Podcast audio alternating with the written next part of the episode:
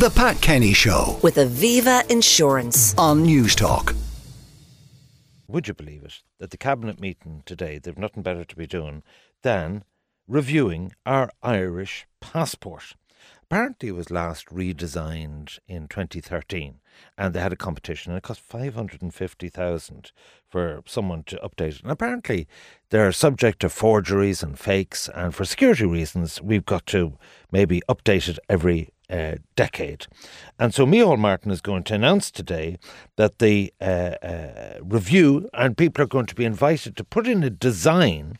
A public consultation will take place through a short online questionnaire, which is to be available from this Wednesday, where you as citizens will be asked to consider which Irish fauna, f- flora and fauna they think should be included in the design. And then, of course, that got us thinking here on the PK show about uh, landmarks in Ireland, uh, personalities in Ireland.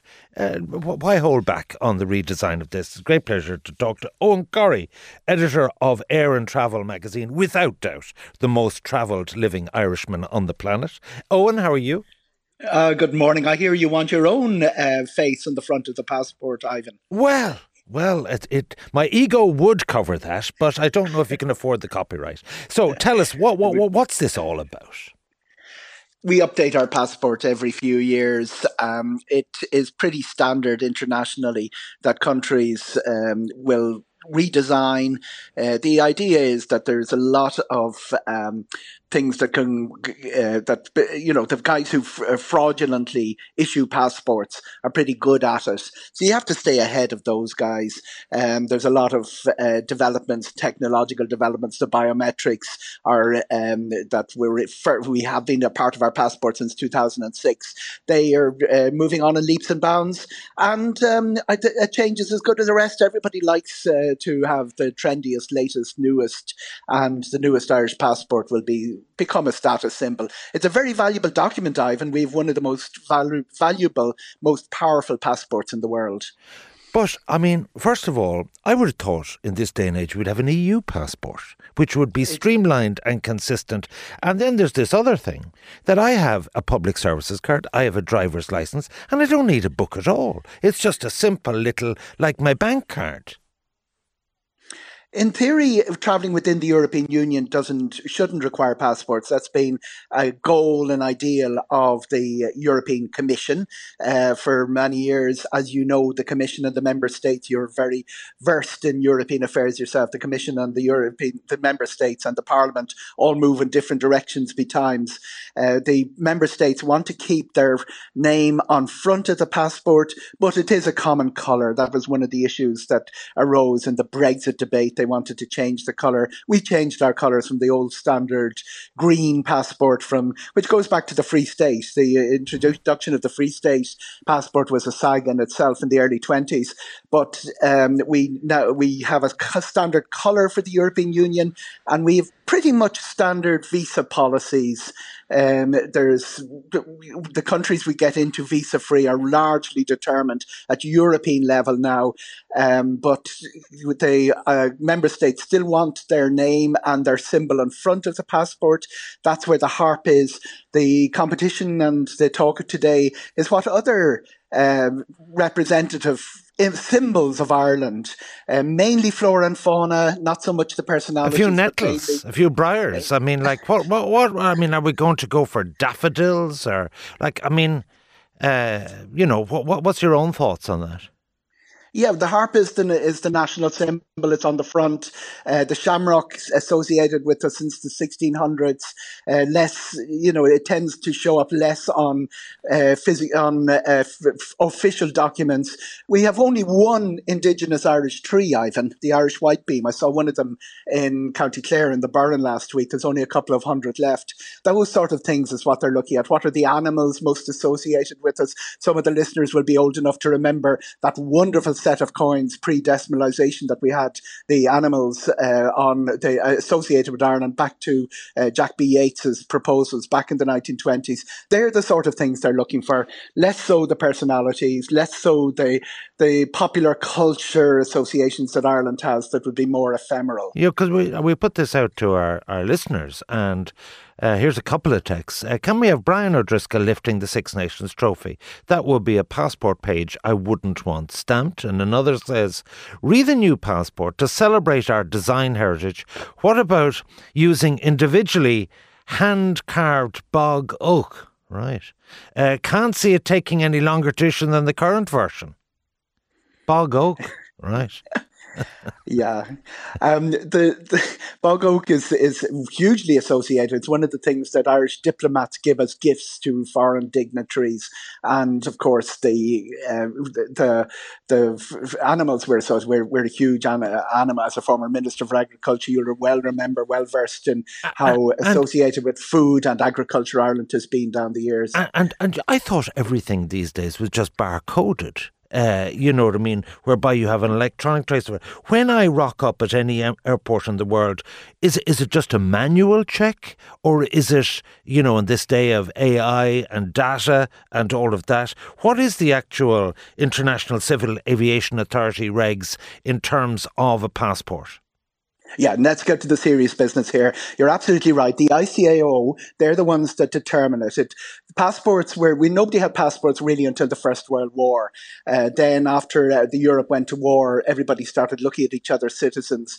Uh, a great achievement, 1920, standard design for passports around the world. They all look, uh, feel the same. And that, that, that's the standard design we're still working, using 122 and a half years later. Huge leaps and bounds, biometrics since 2006 six automatic gates. Almost every airport I fly through, you put your passport, it compares it with your face, and the gates open. Uh, unless it, if they don't open, you're brought aside. There are is it sort of facial of recognition t- tech? Facial, rec- facial recognition, and the other important thing is the, the little chip that's on your passport. We're almost at a stage where, when you're in the queue, they'll already start processing your information. Uh, there are the, the technologies there for that. The legislation is catching up with it. Countries like Australia, Ivan, uh, used to be a big queue to get in. You just slip your your your uh, passport onto the machine readable, and the gates open, and you're in. Uh, big advantage. I mentioned how powerful the Irish passport is. We have uh, access to hundred. There are about 227 travel destinations. We've access to 189 of them. About 150 of them with no visa. About uh, 12 or 13 with uh, e visa or visa. 37 with visa on arrival. And there's only 27 countries worldwide that we still require uh, that visa where you go to the embassy in advance and all of that stuff. So it the leaps and bounds. Every six months, something happens with passports that makes trans- transport easy and transition easy and getting in and out of countries e- easier. Uh, big change coming for people coming into Ireland. Uh, in the next year, we will have the equivalent of what the USA have. The ESTA listeners will be very familiar with the travelling to the United States. People tra- travelling into Ireland will have to apply in advance from uh, non-European Union countries to get the equivalent of that. That's part of the pushback against immigration and uh, people travelling that we've seen in the last 10 or 15 years. But uh, in general, travel has got much, much easier. The passport, uh, we've had forgery, big forgery scandals in the past. Uh, the Irish passport being used by uh, sometimes state uh, state operatives, and we always up to we the idea of updating your passport every ten years ago is part of the security process against that. But let's let's just celebrate the fact that passports have moved on in leaps and bounds. Uh, your your, book passport uh, will get you into 189 countries and the uh, passport card, which is also very important, gets you into all of Europe and a couple of other countries as well. A couple of exceptions worth watching. Um, keep keep an eye on Turkey and Morocco. They're both big travel destinations, holiday destinations out of Ireland. The passport card won't work, but one of the big developments in the last two years has been the visa for Turkey has been abolished. So all the major places Irish people go in large numbers, you no longer require a visa and that passport. It's a magic passport. Uh, it gets you through gates, and if you present it to an official in countries around the world, as I have, that they see Ireland on it, there's always a smile. Before I let you go, you're always up to speed on everything to do with air and travel. Where's the most popular, numerically, quantitatively, uh, destination for Irish uh, sun lovers or travellers this year? Absolutely. Spain has been the case.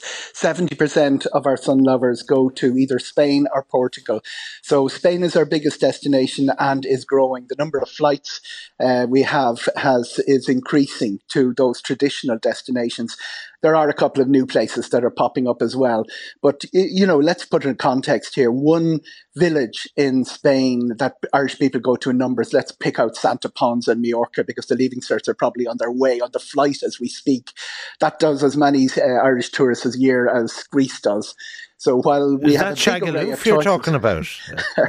just across the mountain, you know, Magaluf is, is full of boisterous English people. Santa Ponsa is where the boisterous Irish people go. Oh. We do have our little resorts. I'd be happy even- to go to Killarney and the Galway races and Camolin and Wexford and all those places. A great pleasure to talk to you as Oh, always. A great pleasure. a Ivan, fount of knowledge, uh, telling you all about visas and with ideas on the passports. Uh, I think we should use Eoghan Corry there, editor of Air and Travel magazine.